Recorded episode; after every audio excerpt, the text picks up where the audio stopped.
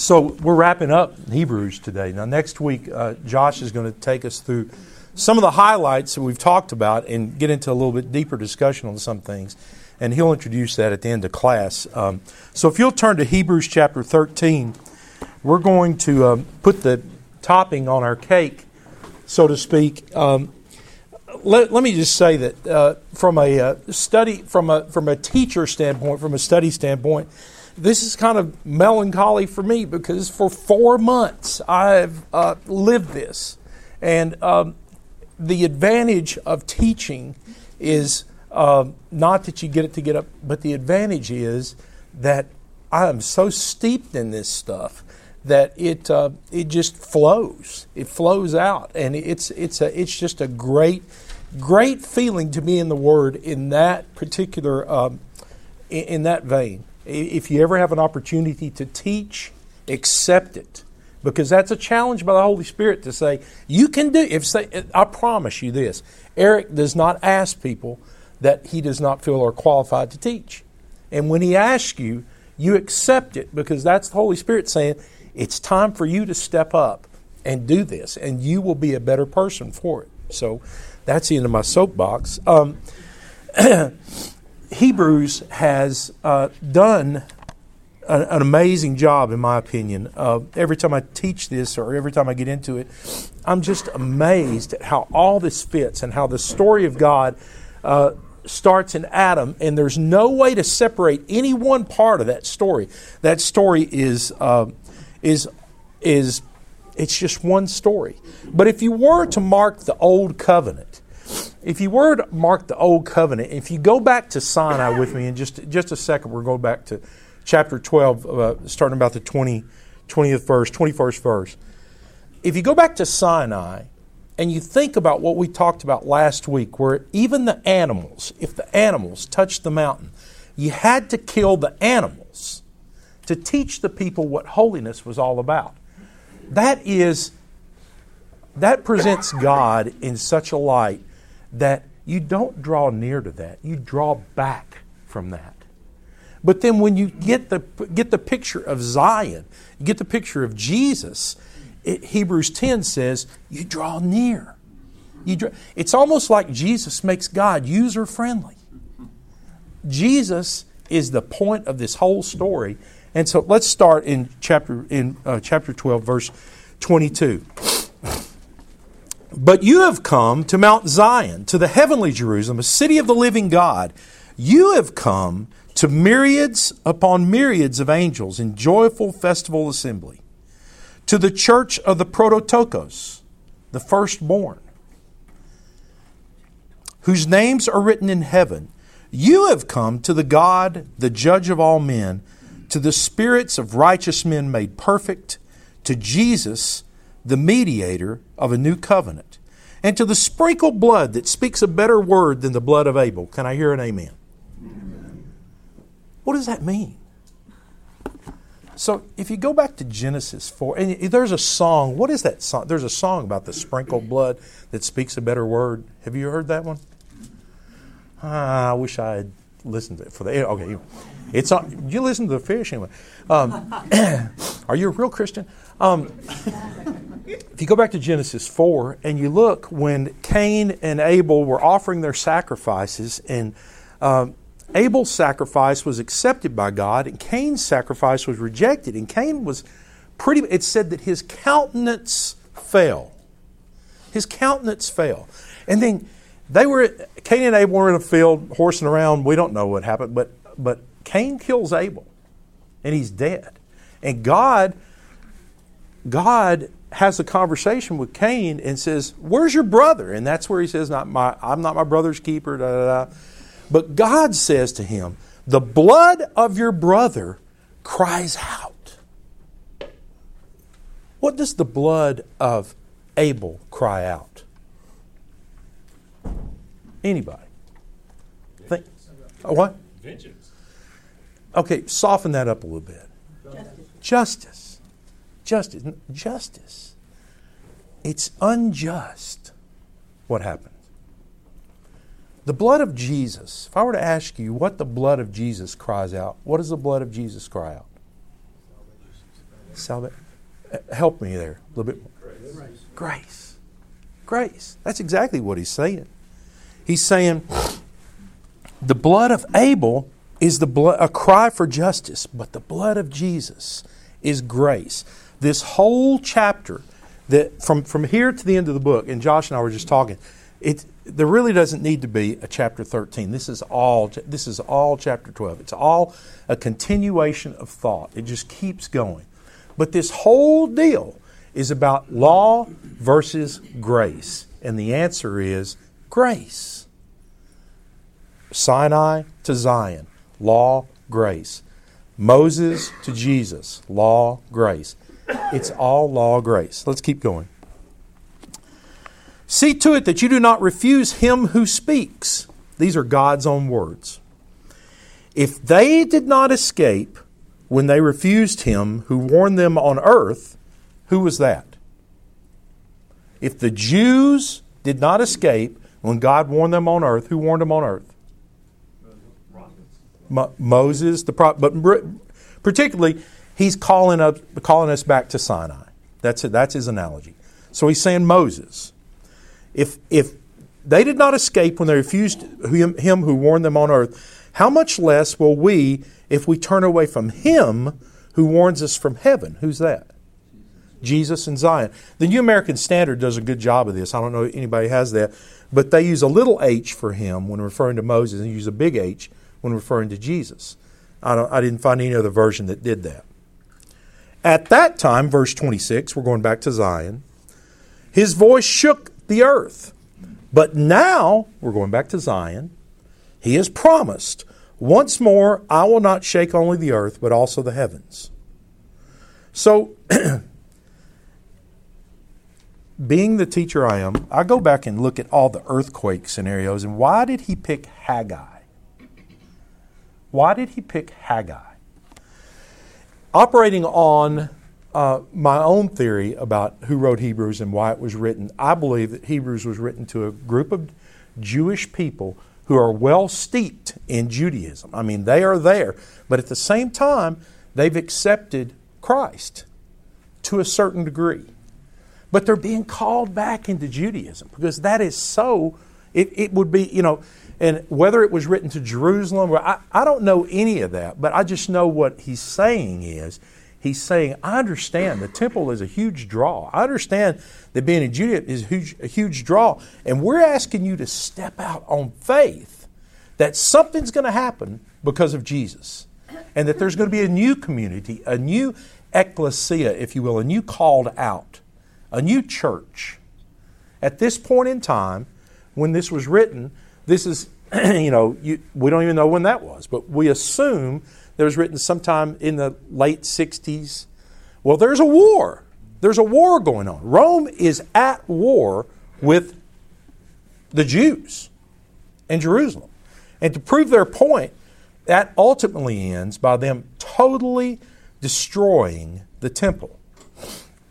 Now, then, we say that casually, totally destroying the temple. But I'm going to tell you something. Having been there, that is not an easy task. You could not destroy a temple that took 40,000 men 40 years to build. That's the estimates. You can't destroy that in a week. We could now, the U.S. could drop a bomb on it and just blow it up. That's it. I hate ladybugs, by the way. Do y'all? I mean, I'm just every, I, I eat, I'm eating soup, ladybugs. I mean, it's just every. But you couldn't, you can't destroy that. And you know, it, it brings to mind the conversations when, uh, that Jesus has with his apostles. That, you know, they, uh, they get so fired up because Josephus tells us that the first temple by, built by Solomon, um, that when you came from Jericho and you topped the topped the little hill there and you looked and you could see Jerusalem, you could see the temple. If you were there the bright of the noonday, that the gold in the temple shone so brightly that it would blind you. It was just resplendent. And you remember when Jesus was coming into Jerusalem at one point in time, and his his apostles said, his disciples said, uh, "Look how magnificent!" And Jesus said, "Don't get too attached. It's not going to be here much longer. It's not going to be here. Remember what he said to the woman at the well, the Samaritan woman? She said, We have a temple. See, the Samaritans were the half breeds that were left of the Babylonian exile. So when uh, Zerubbabel and all those guys, Nehemiah, came back and started building the temple, they wouldn't let the half breeds help them. You guys are half breeds. You stayed, you didn't go. No, we don't want any part. So they built their own temple in Samaria. They had an exact replica of the temple in Samaria. And so when, when Jesus meets the woman at the well, she, the ultimate theological discussion there, she says, um, Our fathers tell us that when the Tarhar comes, the revealer, quoting Aramaic, when the, when the revealer comes, he's going to reveal to us everything. And that's when Jesus says, he, he says, You're going to worship. Do we worship on this mountain or do we worship in Jerusalem? Jesus said, There's coming a time when you don't won't worship Him. You'll worship God in spirit and in truth. And by the way, to that Tarhar thing, Jesus looked at her and said, Ego eimi, I am.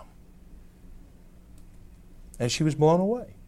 So, this, the temple thing is a big deal, and it's a big deal to understand that they're wanting to stay in Judaism. They don't want, their, they don't want the little sect of Christianity to break off into, be, into something where they're going to get, have a cherem against them and get kicked out of the temple. A cherem is a formal declaration that you can no longer be a part of the temple. You're not. You're not there. okay. Um, so back to the back to the uh, um, earthquake deals. So the way I understand this is that God says that in the end times, you know, I'm not going to do the premillennial thing and all that. I'm not going to do that thing with you. Uh, I'm just going to say that earthquakes are going to happen. Earthquakes happen, natural disasters happen, all that happens. Is that a sign from God? Well, I don't know, but I do know that this is how it's all going to end. Take a look at Haggai chapter 2. Why did I have uh, Kyle read Ezra? It's because Ezra and Haggai are written at the exact same time, well, close to the same time. And Haggai is the first prophet after the Babylonian exile. Um, verse 3 of Haggai chapter 2. who is left among you who saw this temple in its former glory? How, how do you see it now? Does it seem to you like it's nothing in comparison? But take courage, Zerubbabel, declares the Lord. Take courage, Joshua, son of Zedek, the high priest, and all your people in the land. Take courage, declares the Lord, for I am with you, says the Lord. And as for the promise I made to you when you came out of Egypt, my spirit is abiding in your midst. Do not fear. For thus says the Lord of hosts, once more in a little while, I'm going to shake the heavens and the earth and the sea and the dry land. I will shake it and all the nations, and they will come, the wealth of the nations, and they will fill this house with glory, says the Lord of hosts. The silver is mine, the gold is mine, declares the Lord. The latter glory of the house will be greater than the former, says the Lord of hosts. So, does that mean God's going to build a physical temple back in Jerusalem, like the people with the red heifers and the plans to build the temple? I, I'm not going to say that. I'm going to say that the temple of God lives within you. The temple of God lives within you. And greater things you can do with, with that, with that, it, than there being an earthly structure. If you looked at Revelation 16, look at Revelation 16 just for a second.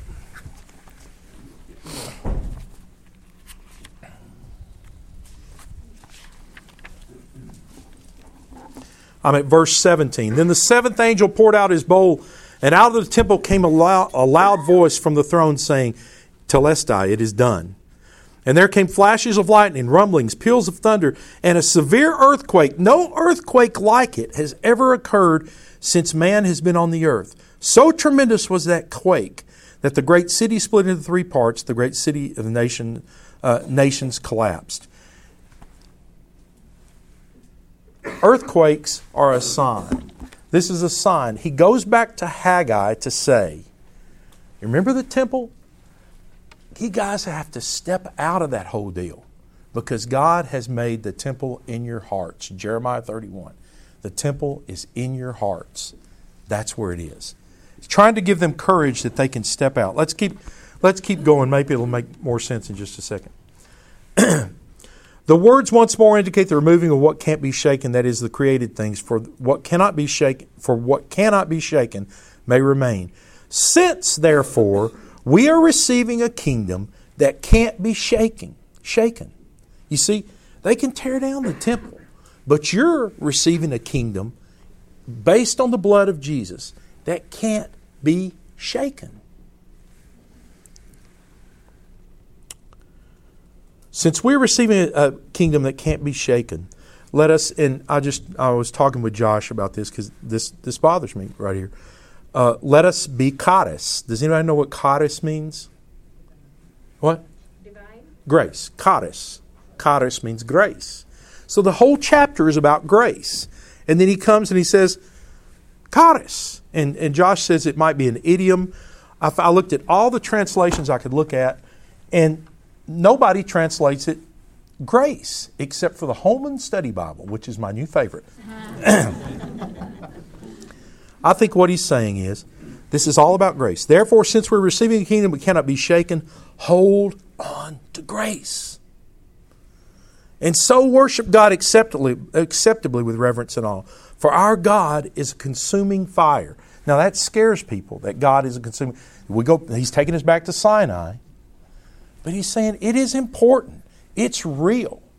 Now, then, the last 10 minutes, really, chapter 13, it just it merits reading. That's it. I'm not going to do a lot of commenting on it other than to say this. You can't do the things in chapter 13 unless you understand where we where we've come from. Unless Jesus is alive in your hearts when, when Jesus is alive and thriving in people's hearts, you know what happens?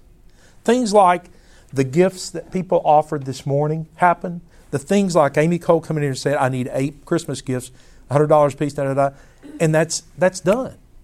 Things like Jerry Rainey said, I need a tractor for Kenya. And he walks up, and before he can walk back to say amen, he has a check for a tractor for Kenya.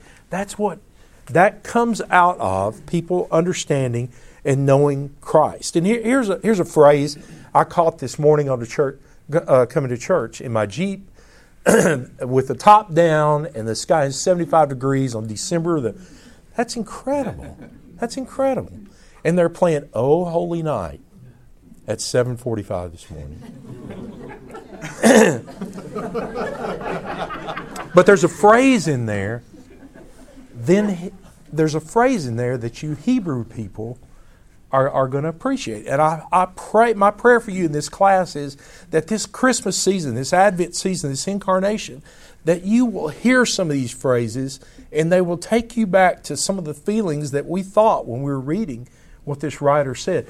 But it said, Then he appeared and the soul felt its worth. Isn't that what we're talking about? That's exactly what when the soul feels its worth based on what Jesus has done for us, then and only then can chapter 13 happen. So let's read 13.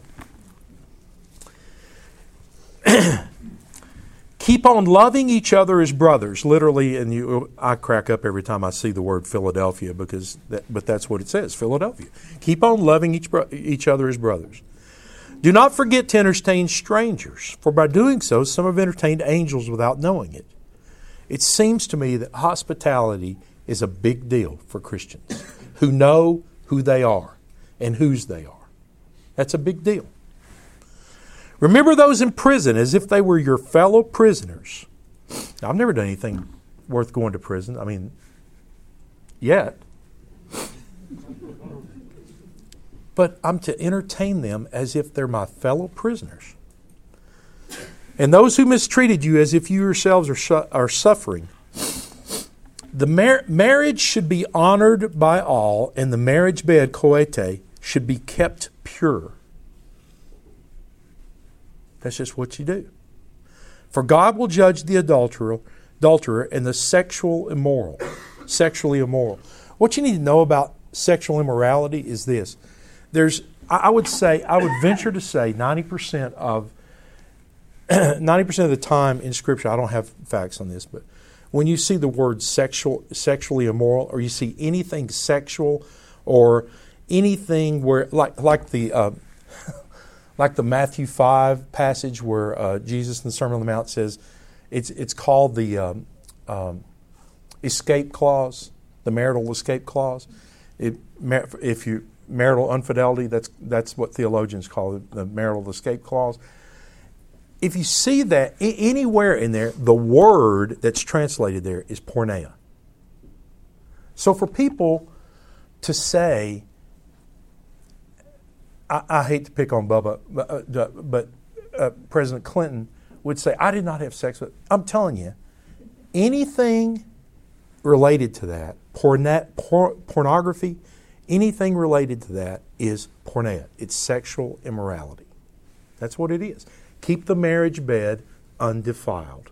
Uh, the Greek word for, uh, for uh, a female prost- for a male prostitute is porneus, and the, uh, the Greek word for a female prostitute is porne.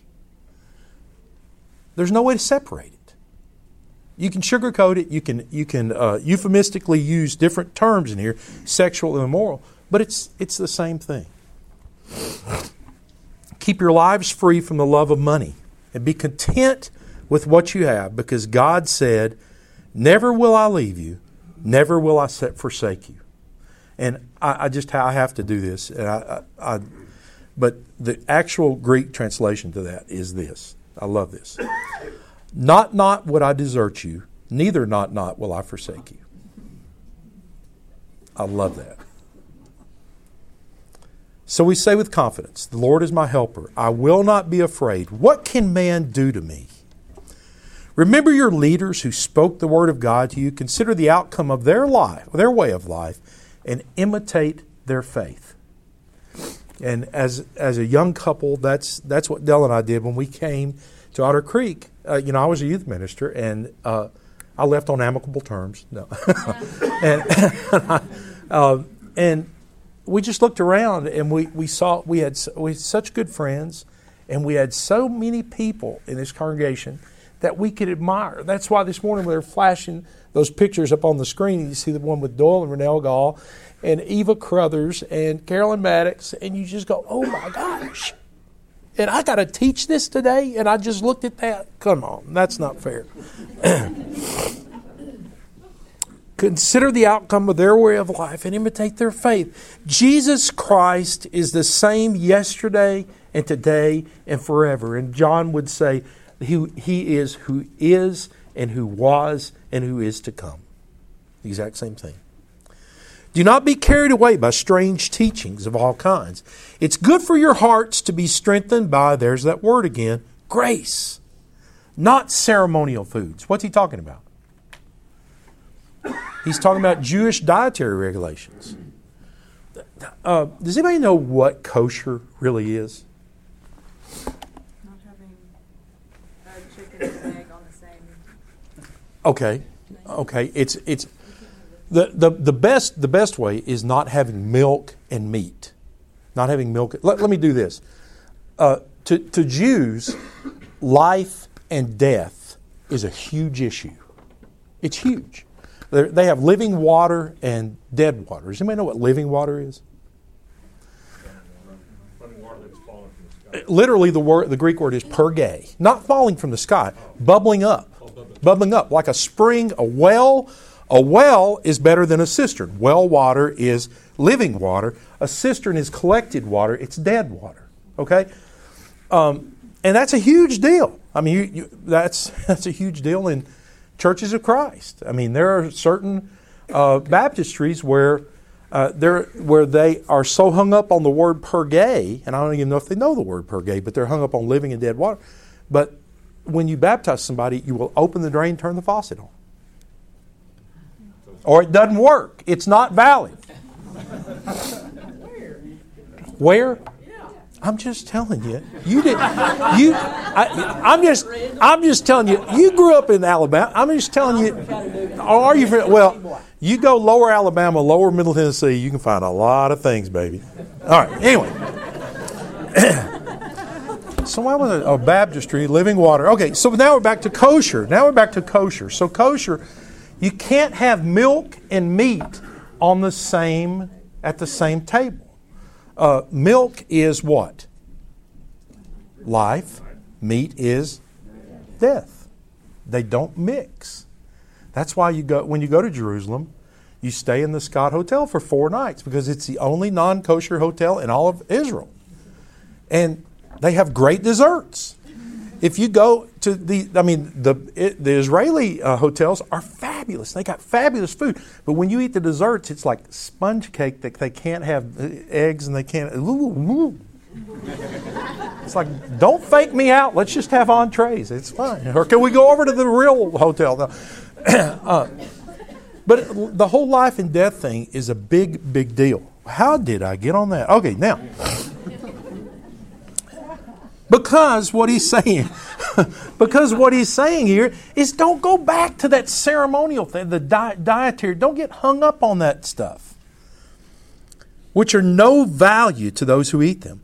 We have an altar from which those who minister at the tabernacle have no right to eat. Those tabernacle people cannot eat at Eucharist. They can't do it. They're not qualified. They don't believe in Jesus. They don't believe his body. You think about how complex the whole temple system was. I don't know how they kept up with it. All the stuff they had to do, all the sacrifices, all da da da da da.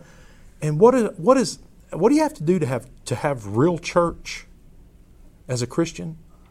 Two or more. Two more bread, wine. bread and wine. That's it.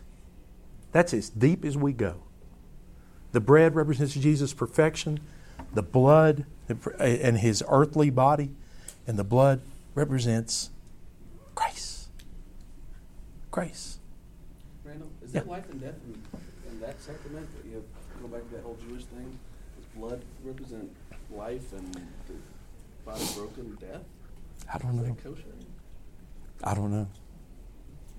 I don't know the answer there. That that's a. I mean, that'd be a good. That'd be. That's a, there's another whole semester that you could do that. okay, let's keep going. The high priest carries the blood of animals into the most holy place as a sin offering, but the bodies are burned outside of the camp. Jesus also suffered outside the gate to make his people holy through his own blood. Let us then he, here's what he's saying. Let us get out of the camp. Let's get we got to go out beyond the walls. What a great analogy. Bearing, dis, bearing the disgrace he bore, even if your parents won't invite you home for Christmas, Hanukkah, you can do Christmas. They can do Hanukkah, you can do Christmas. For here we do not have an enduring city, but we're looking for the city that's going to come. Through Jesus, therefore, let us continually offer God a sacrifice of praise, the fruit of our lips that confess His name, and do not forget to do good with those who share to others. With such sacrifices, uh, God is pleased. Now, this next scripture, well, uh, this next scripture, I would tell you, when I, when I think about what he says here, I think about Ma- back in Matthew five, where the um, the marital escape clause. David Lipscomb said, "There has never been a truer passage of Scripture uttered." Well, I would say here, obey your leaders and submit to their authority.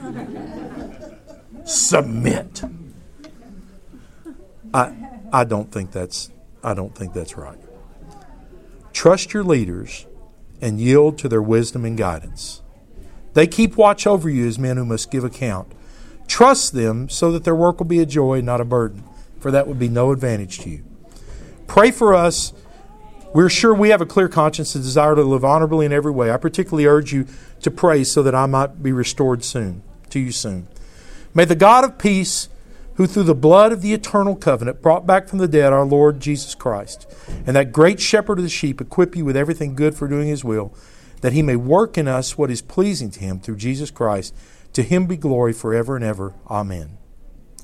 And then he writes this, I think, just to stick it in the eye of anybody that's ever taught. Brothers, I urge you to bear with me my word of exhortation, because I've only written you a short little letter. I just wrote it off the top of my cuff. I want to give I want to give Josh a minute to preview what he's going to do next week, and I, I pray that y'all come back and we can work through that. Okay. Well, I'll take an extra minute to, to, to highlight one thing that, that Randall had said, but I really wanted to make sure you see this move. In verse 28 of chapter 12, since we are receiving a kingdom, um, the, the language, therefore, since, it might say in verse 28 for you, therefore, since this, what you might not see because it's not as clear, uh, the Greek has imperatives that follow this.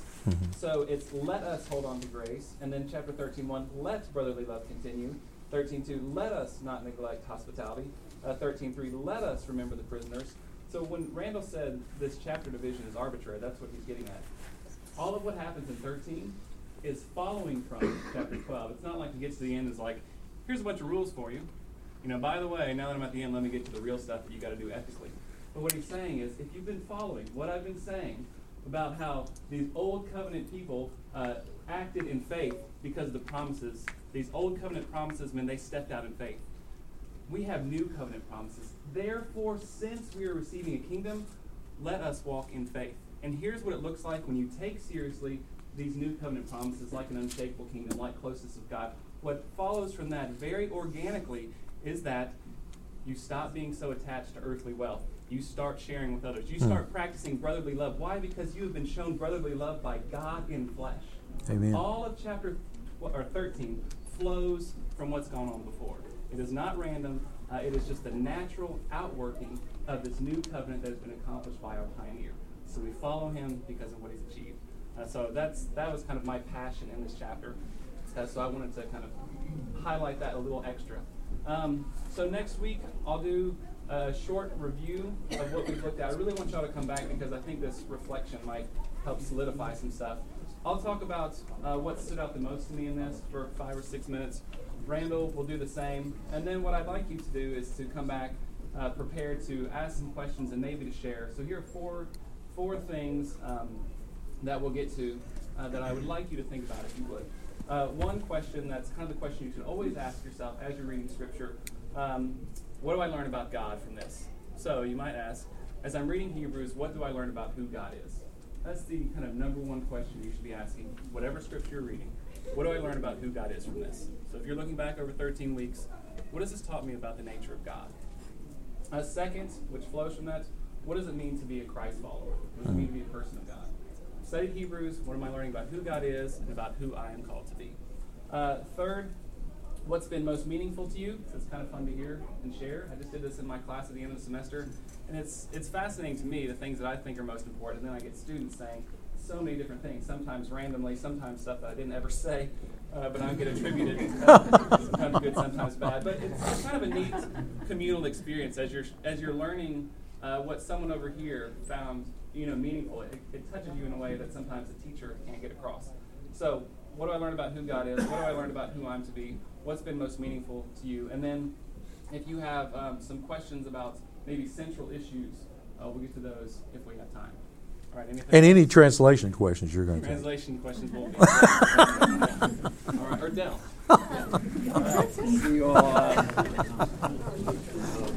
Thank you.